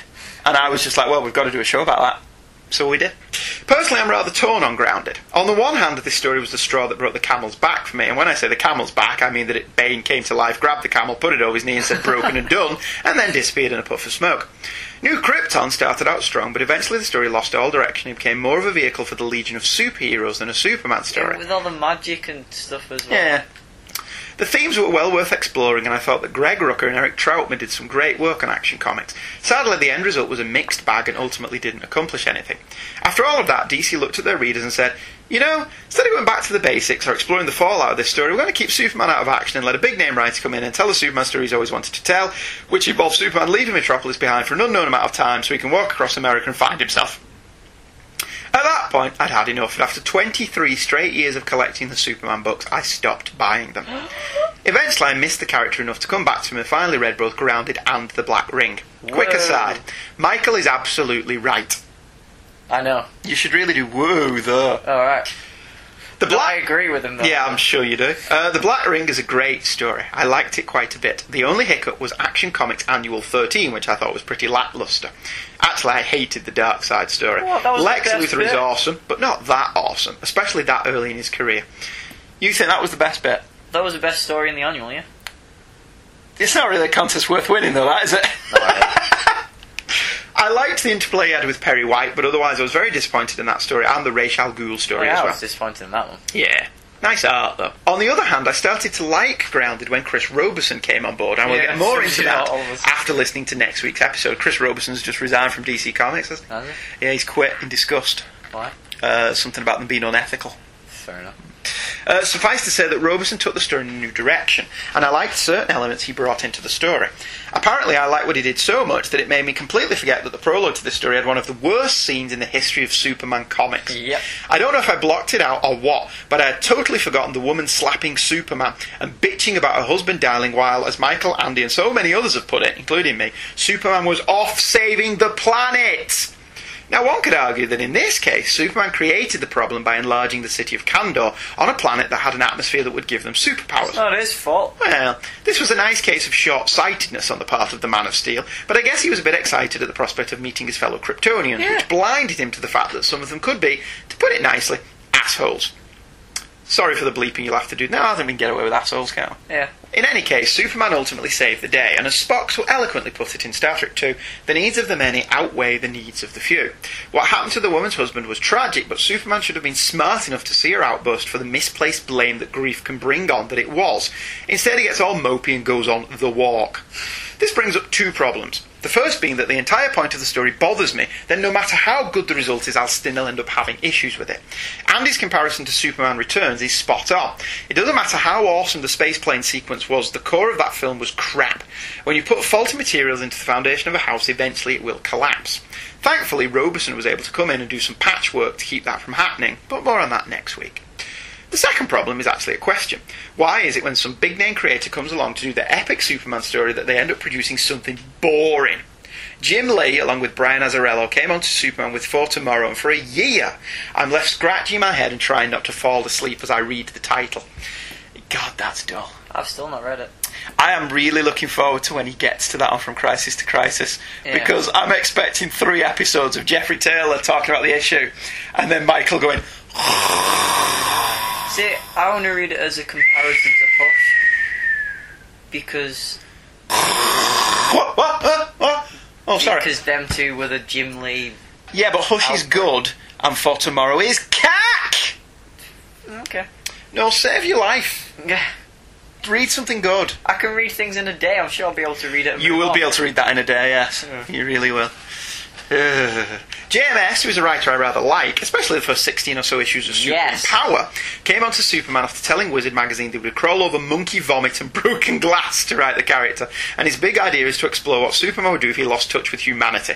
Again, Andy and others, including myself, will point to everything from Clark Kent to Smallville to Lois as Superman having a firm grasp on his humanity, chipping away at this idea. Also, Superman, or rather Clark, was raised as a human. Even if he had some idea that he was an alien, the fundamentals of his upbringing would make him think of himself as a human first and an alien second. Just because someone discovers they are adopted doesn't mean they would wholly embrace the family or culture that gave them up. It's possible, but unlikely, given how awesome the Kents were as parents. So not only is the idea bad, but once again we get a high-profile Superman story with a dumb and underappealing premise. The first few chapters of the story were up and down for me. Like Andy, I enjoyed some of the smaller moments, but overall it was a whole hell of a lot of boring. The Lois Lane issue bothered me because it seemed like the writer never really had a point. Lois feels old. Lois feels like life has passed her by. Here's an old friend who has this great life, but even he has problems with his wife, so now I'll spend some time alone with my husband. As a character study, it works. As a chapter or even interlude for Grounded, it doesn't. I have to admit, even though the ending was very heavy handed, I liked the child abuse issue. Sure, it seems unlikely that Superman would give a child a number to call every day to tell someone, probably whoever was on monitor duty for the JLA that day. Aquaman. Yeah. Although, having been to SeaWorld, I now think Aquaman could be really cool. Yeah. Anyway, that's the story for another time. Um, tell someone that everyone was going to be fine if he didn't call and there would be trouble. I understand that. The thing is, I like the idea that for the same reason that I like the scene of Superman barreling up the stairs towards the abusive dad, and for that matter, any scene in movies, television, or comics where an abuser gets what's coming to him. It doesn't happen enough in real life, and because it doesn't happen enough in real life, I like the idea that somewhere, even in a fictional universe, justice is being done. So the whole call this number thing is silly, but wouldn't it be awesome to see a story where the kid doesn't call in and Green Arrow or Green Lantern or the Flash or even Batman is dispatched to check up on the kid and has to whoop up on the dad again? Yeah, punching him in the face would be cathartic, but. Having written all of that, I must commend Andy on his honesty when discussing his feelings about the story. It was a unique perspective and it made for a powerful moment in the episode. Is this when we got serious? It's when I got serious. Yeah. In fact, it made me feel a little bad that I felt the way I did, but I understand that people have different experiences and perspectives and all that. Andy's right. Crisis at Hand did this better, though it did have that one fatal flaw that Superman ultimately did nothing at the end of the first part and let a woman be savagely beaten by her husband. I understand why the writers did what they did, but at the same time, it bugged the crap out of me. In any case, I really like when Andy got real there for a moment. I'm surprised he didn't mention the child abuse episode of The Incredible Hulk, which dealt with the subject in a pretty fair and honest way. Uh, yeah, well, I emailed Mike back about this. I, I almost cut all of that out Okay. because I thought it was a bit too serious for us. Yeah. Um, I consider this to be a frivolous bit of fluff. If it makes you smile a bit on a Friday while you're on your way to work or at work or on your way done our home from job. work, then yeah, we've done what we set out to do. We're not. This isn't our life's work or legacy or anything like that. It's a bit of fun. Probably would be though. Yeah, it's just two, the two of us goofing on about comics. Um, but nothing irks me more than child abuse, and especially the whole stuff that we've gone through with your your, your mum's Yeah. brother and all of that, and your mum's job, and it just it just irks me that there are people like that in the world who get away with it and they, they really shouldn't. And yes, there is something cathartic about just punching them in the face, but it doesn't solve any problems, unfortunately. Um, the episode of The Incredible Hulk that he's on about is from the second season called A Child in Need, which is a really good episode of The Hulk, um, in which there is a guy who's bullying his family, and then the Hulk shows up and bullies him. Fair enough. And that does deal with it in a pretty good way, at least as well as a 50 minute television episode can do it anyway. In that, at the end of the episode, we quite clearly see that David Banner, and by extension the Hulk, has got the man to accept that he has a problem and do something about it. Which was completely missing from Straczynski's Superman story. That was very much a very primitive and childish. Somebody's beating up a child. We must hit them Yeah. thing. And it's no, that's not how real life works.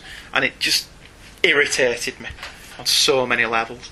Uh, on a less serious note, I can answer Andy's question about when the worm turned in terms of Clark's characterisation. It was not only post Infinite Crisis, but post Up, Up, and Away. It was really after Richard Donner came on board as co writer and they changed Clark back to a buffoonish character. This is evidenced by a two page character profile sheet in the Action Comics annual that concluded the Last Sun storyline. For the record, I hated it. It also shows if the decision to make Clark more like a bumbling fool and more like he was in the first Superman film and in the Donner cut of the second film came because of Donner's involvement, then I like the Lester cut of Superman 2 more because it has a much better relationship between Lois and Clark than the Donner cut had. I think I've written enough, probably more than enough. I hope this makes sense because I'm sending off as soon as I finish to keep it raw and popping fresh. Looking forward to the second part, partially because you guys seem to like it more, but also because I get to tell you why I love Iron Monroe so much. Cheers, mate, Mike Bailey. Yeah, no, I, I don't think it's too long. I like Mike's emails. Okay. Andrew, Michael, Michael, and Andrew. It's getting easy to spell Michael's name the way y'all spell it. It's hard fighting against 30 years of habit. Yeah, think of it from our point of view. Yeah. we're, we're going the other way around. Anyway, the eagerly awaited second part of Your Courage to Grounded has finally hit the internet, and I listened to it as soon as I could. I was excited to hear what you thought of the second half of the story, as I thought that it improved by leaps and bounds when Straczynski left and Roberson came in. As I mentioned in the previous email, I had left the Superman titles for nine months when Grounded started, so I had to play catch up with most of the story, so like the both of you, I read most of this in one chunk. I think it made for a much better reading experience, mainly because it allowed me to blow through the JMS issues and take my time with the Roberson issues. This email is probably going to be more rambly than the last one and maybe a little more random, as most of my thoughts on the Roberson issues boil down to, wow, I really like the Roberson issues. It's kind of funny that I chose to come back to the Superman titles when Roberson was on Superman and Cornell was on Action Comics, and both writers were producing Superman stories that I was digging, and then DC decided to hit the reset button on many of their titles. Roberson, like Cornell, pulled from my era of Superman and had some great ideas that I really liked, and one that I was very lukewarm about. I'll get the negative out of the way first. I was not a fan of the whole Fortress of Solidarity idea. It was a solid concept, and I think Roberson pulled it off, but I'm not a fan of Superman stories that are too science fiction A good example of this is DC 1 Million, which you all touched on briefly. I like the story, but when it came time for Superman Prime to literally come out of the sun, my main thought was, wow, this is some really neat art. Another good example was this was All Star Superman, which I liked overall, enough to do an episode of Views from the Long Box on it. But when Morrison gave Superman a baby Sun Eater as a pet, it just didn't sit well with me. Well, you're accepting a guy who comes from Krypton who can fly and has super strength and speed and r- alien robots and and metallos and parasites, but you're not okay with a sun eater. No. See, I didn't mind any of All Star Superman. In No. fact, I liked, I really did like that the Fortress of Solitude key was just the normal Yale key, but, it was very, very but it was heavy. very, very heavy. So only Yeah. Superman could lift it up, and I like that he kept it under a doormat. Amused me no end. Uh, this is not a slam against Morrison for the moment. that is the Superman he wants to write about. I like a more street level Superman, and when I write street level, I mean having the world around Superman be very realistic, so that when Superman does his thing, he looks that much cooler. Superman saving a bunch of people in the middle of modern metropolis, a la the super feet scene in Superman Returns, is awesome. The idea of a legion of Superman from the future, less so. As I said, Superman Incorporated. yeah. As I said, Superman made it work. It was the one element whose run I didn't care for. Moving on. If Roberson did anything to endear me as a reader, which is a very arrogant thing to say now that I think of it, it was the simple idea that Clark was a fan of Iron Monroe in his youth. I'm a huge fan of Iron Monroe. Most comic readers have one character or team that are on the obscure side, and yet they love that character or team to pieces. Yeah, Power Man and Iron Fist. Yeah. Iron Monroe is that to me. I think Andrew mentioned that he didn't know all that much about him, so I thought I would drop some mad knowledge on y'all. In 1985, there was a little story that nobody's heard of called Crisis on Infinite Earths. A what? Yeah, what? Did there? Never heard of it. No, I don't know of any stories with a crisis in the title. Yeah. yeah. Anyway, Crisis did a lot of things to the DC universe. The biggest being that it made the DCU a DCU. Before that, it was a multiverse, which included Earth 2, where the Golden Age versions of the DC characters lived. Earth 2, and by extension Roy Thomas, who had two ongoing series that took place in that universe, got screwed over by the crisis. Despite having handshake deals in place to keep the Golden Age Superman, Batman, Wonder Woman, Robin, and Green Arrow around, DC ultimately decided there was only room for one version of those characters, so Oh, yeah, Roy was I- kind of stuck. Instead of quitting in protest, he decided that the absence of the big guns left this big weird amount of energy that needed to be filled, and either created or pulled in characters to take the place of Superman, Batman, etc. Thomas created a character named Iron Monroe to serve as the new Superman of DC's Golden Age. He had the same power set as the Golden Age version of Superman. He was strong, fast, and virtually invulnerable. Thomas did a good job of making the character distinct and very flawed. Monroe was arrogant and a bit of a horn dog as well. In fact, the first time we see him in Young All Stars number one, he's about to engage in some shameful behaviour with a woman of questionable virtue. Roy even, which is a lovely way of saying he's about to screw a whore. Roy even gave him a social disease at one point, which I found hilarious. Crabs. Like many of the characters, that Thomas created for Young All Stars, which was the title that replaced All Star Squadron, Arn Iron Monroe had his origins steeped in literature. Thomas used a little known book titled The Gladiator by writer Philip Wiley to serve as the backstory for Arn. In The Gladiator, a science professor creates a solution that gives his unborn son, named Hugo Danner, amazing strength, speed, etc. Life is not easy for Hugo and had Marvel angst a good seven years before there was a Marvel Comics.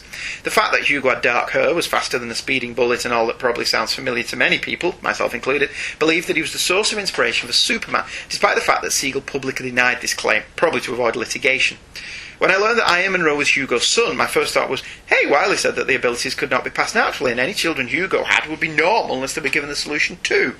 After that little bit of nerd rage subsided, my next thought was, how awesome is it the character created to replace Superman was the son of the one of the inspirations for Superman?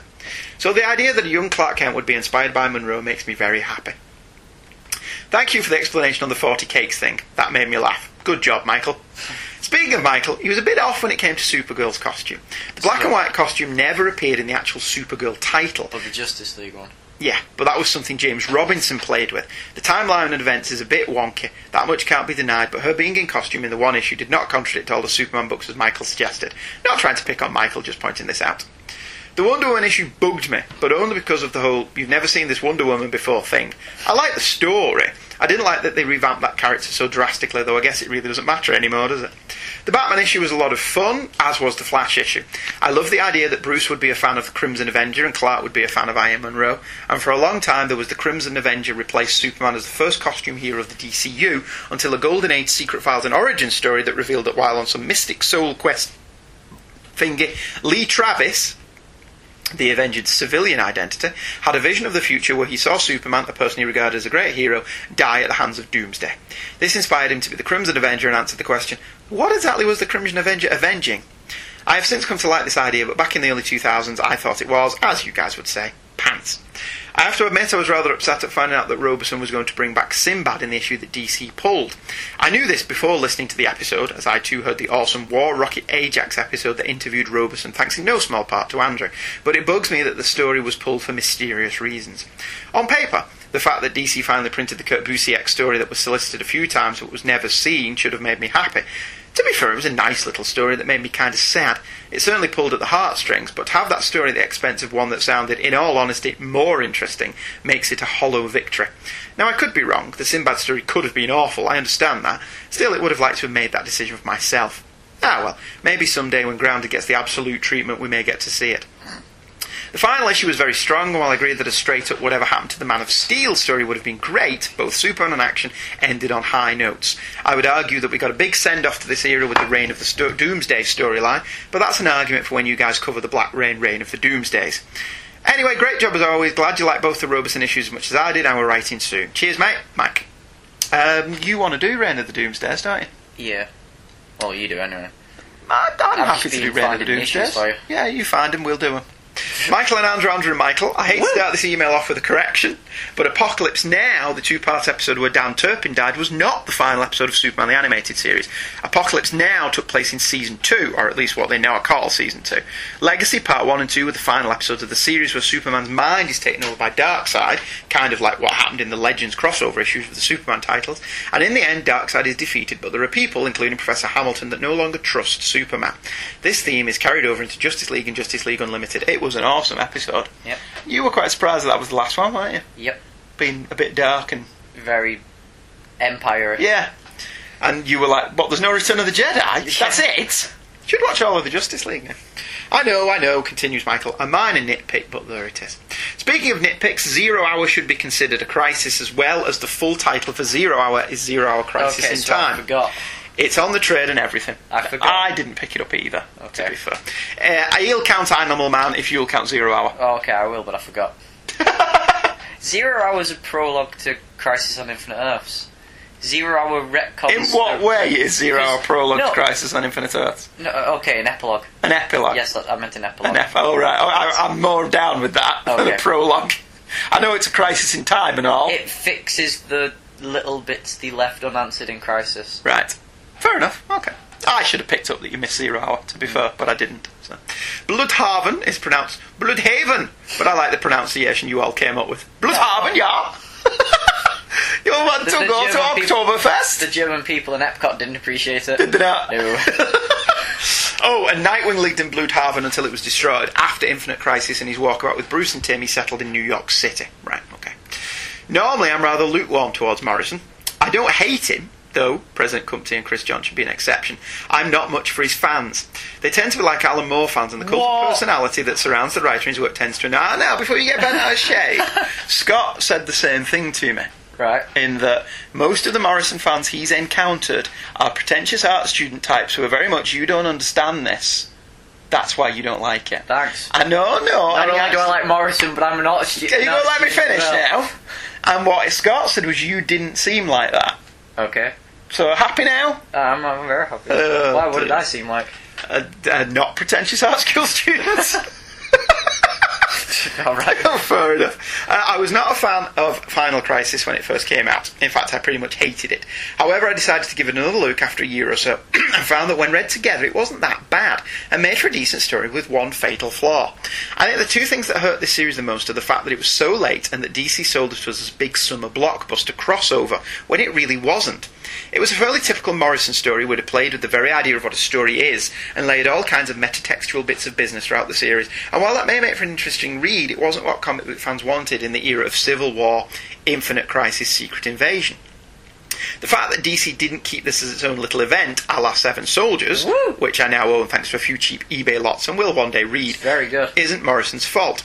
While some of the crossover miniseries were rather good, with the exception of the last few pages of Legion of Three Worlds, but I'll rant about that next time, it wasn't fair to the readers or to Morrison to foist this on the marketplace as something that it wasn't. So all of the problems with the marketing of this story belong to DC. Having said that, all of my problems with this story have everything to do with the fact that I just don't like to read this type of story. I'm all for writers exploring whatever the ideas and concept that drive them to put pen to paper, but sometimes the result is something I really dig. In most cases, I end up checking out halfway through because, for the most part, I really like reading about linear stories that have a sense of continuity to them, but also feel like a real world. During the 90s and the first half of the 2000s, I followed the DCU because, with a few notable exceptions, there was a history to the world and the characters were progressing forward, and I dug it. That's the sort of fictional world I can get into.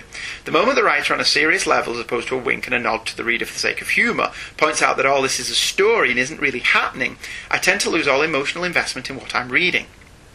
It's having the most wonderful dream ever, and in the middle of it, you realise that on some level you are dreaming. It just bugs me, and because of that, as fantastic as the art and some of the writing is in Final Crisis, that fatal flaw will keep me from enjoying it on all levels. The crossover miniseries were rather good. I liked Rogue's Revenge. I liked the Spectre Question miniseries. Superman Beyond, eh, not so much, but I won't go into why because it will be a rehash of what I wrote in the above paragraph. It bothers me on several levels that Morrison would say that if a reader had a problem with how he went about writing Final Crisis, then it's the reader's fault. Yeah, that bugged the hell out of me. I heard Mark Wade say something similar in his now defunct podcast. Wade's point that Morrison was tapping into a comic book readership that had access to the internet and therefore could Google or Bing a character's name and learn more about them, and in all honesty, there is something to that. It's much easier to find out the background of a comic character or series today than it was when Andrew and I were younger. Back then, you had to rely on editor's notes and the back issue bin to learn more about what you were reading if you didn't have access to Who's Who or the Marvel Handbook. So Morrison's, and by extension Wade's, point of view is valid. My only real issue with the idea that if a writer thinks, okay, I'm not going to bog down the dialogue and flow the story with a lot of what I consider unnecessary exposition, but that's okay because the reader should be able to climb onto some of the information superhighway and find out anything we'd like to know about Sonny Sumo, and is then faced with the reader asking, uh, who the hell is Sonny Sumo? The reaction should be, wow, I guess I overestimated the readership, not, hey, you got Google, pal, use it. I did use Google. That wasn't helpful. It gave me a brief paragraph on who he was. See, well, so Morrison's argument falls down again. I think it's lazy writing, Okay. to be honest with you. I think he's like, well, I can't be asked explaining this. Well, it, it may just be me, but when I'm a story, I'd rather read a story rather than story that stops every once in a while to get, tell you who a person is. But conversely, I would rather read a story that is fully understandable than have to stop reading the story to go and find out what the hell's going on. Well, I, I just accept it's a character who I don't know, and I do mostly. Mostly it's 'cause I don't know who this guy is, but I'll read it anyway. but I'll carry on. Yeah. I, I don't need to know who he is. oh, well, Only in I, Final Crisis, you kind of did need to know who Sonny Sumo was. yeah, he was he was kind of integral, wasn't he? Yeah. Uh, Uh, in the end, I think that extra homework on the part of the reader should be a fringe benefit of the reader, not the writer. And to expect otherwise and then get put out because your audience didn't behave the way you wanted them to is a bit annoying and kind of arrogant, because you're assuming that only one type of reader is buying your stories. And I guess that's it for this time. You guys have been really nailing these last handful of episodes. Keep up the great work, and I look forward to next week's episode. Cheers, Mike. Thanks, Mike. And finally, hey to Hey Kids Comics. Hey, Michael. I thought it would be best to write one big email to both episodes about the return of Barry Allen instead of doing so one week at a time. This is mainly due to the fact that I'm lazy, but that is probably well known at this point. Once again, you've chosen a story that is near and dear to my heart. In the summer of 1994, I decided to jump into the deep end of the DC Universe pool and started picking up a good number of titles, including Flash. I previously read the Year 1 story art back when it was first published, but the 16 year old me didn't feel a real connection to the title. The 18 year old me felt differently, and in short order, The Flash became a top of the pile read when I would pick up my books. I slowly began getting the back issues to fill out my run, and by the summer of 1995, I'd nearly every issue of the Wally West Flash series. I started going through the books, and while I enjoyed the first part of Wade's run, it wasn't until the return of Barry Allen that I truly fell in love with it, as much as you can fall in love with a bunch of pictures and words. Andrew hit the nail on the head when he said, in several places, so I'm seriously paraphrasing here, that The Flash was a bit of a soap opera about the life of a guy in his early 20s. The Baron stuff is a solid read, but doesn't feel particularly like The Flash I would cheer for. Mesner Loebs' run was quirky and had some great character driven stories, but again, Andrew was right to point out that the series became as much about Wally's supporting cast as it did about The Flash. Wade hit the ground running, no pun intended, with Year One and refocused the series for the better. The first step in this was grabbing Jay Garrick almost as soon as he was back in the DCU after Armageddon Inferno, and made him a major supporting character in the series. This began the generational aspect of Wade's run that I liked so much. Then he brought back Barry and turned it into this emotional story about Wally coming to terms with himself as a hero and a man. I'll fully admit that I cheered in the final chapter when Wally manned up and took Zoom down. The art and the writing came together in a truly fist pumping moment that reminds you why you read superhero comics in the first place. Beyond that, Wade kickstarted the notion that the Speedsters are a family and cemented the generational thing I was blathering on about earlier. By including Johnny and Jesse Quick, who had been reintroduced and introduced respectively in the pages of the awesome 10 issue Justice Society of America comic, and then bringing in Max Mercury, I think Wade took a trick out of the Roy Thomas playbook and began bringing together separate elements in a more organised fashion and turned The Flash into a team boot that mainly focused on one character. It was truly special, and you guys did right by the story. Oh, thanks, Michael. Um, so thank you for two very awesome episodes. They were some of the best you've ever done. I hope that Andrew ends up liking the rest of Wade's run as much as I did, even though a definite formula manifests itself eventually, and there is a year where Grant Morrison and Mark Miller write the series. Thanks again, Mike. Oh wow, there was a time when Mark Miller and Grant Morrison liked each other. Apparently so. P.S. The Green Lantern no longer being vulnerable to yellow came when Kyle Rayner began GL. Thought you'd like to know. okay. Nice P.S. Thank you very much to everyone who emailed in. We all appreciate, we all, there's only two of us, uh, we appreciate you all, every single one of you. Next week, for real, For realsies. for realsies this time, is Spider Man month, and we are kicking off with two classics from the 1960s. We're doing Spectacular Spider Man magazine number two, The Goblin Lives, and Amazing Spider Man. It'd be a crap issue if it was the Goblin dies. Uh, Well, they already did that. It was called The Night Gwen Stacy be died. No, Gone? it was the, the other one, wasn't it? Yeah. Um, and we're also doing Amazing Spider Man 18, I think, where Peter Parker graduates school, Okay. high school. Because I have interesting things to say about that one. Do. Always. We'll see you next week. Goodbye. Goodbye. I thought you weren't going to bother that. I didn't know you wanted to say bye. I was like, I was wondering if you were going to say anything. oh, okay. No, you're not going to say anything. Like what? Profound, Profound. urbane, Obeying. witty. Wizard. No. Okay. Okay. Say goodnight, Gracie. Good night, Grayson. Bye bye. Hey Kids Comics is a The Devil Will Make Work for Idle Hands to Do production, and all opinions expressed by Michael and Andrew in the show are the opinions of Michael and Andrew and probably not to be taken too seriously. All music and sound clips used in the show are copyright the respective copyright holders, and no infringement is intended. Michael and Andrew make no money for this, much to their chagrin. New episodes drop every Thursday at aplayland.podomatic.com, but you can also listen through our Facebook page, which you can friend us on by using Hey Kids as the first name and Comics as the second name.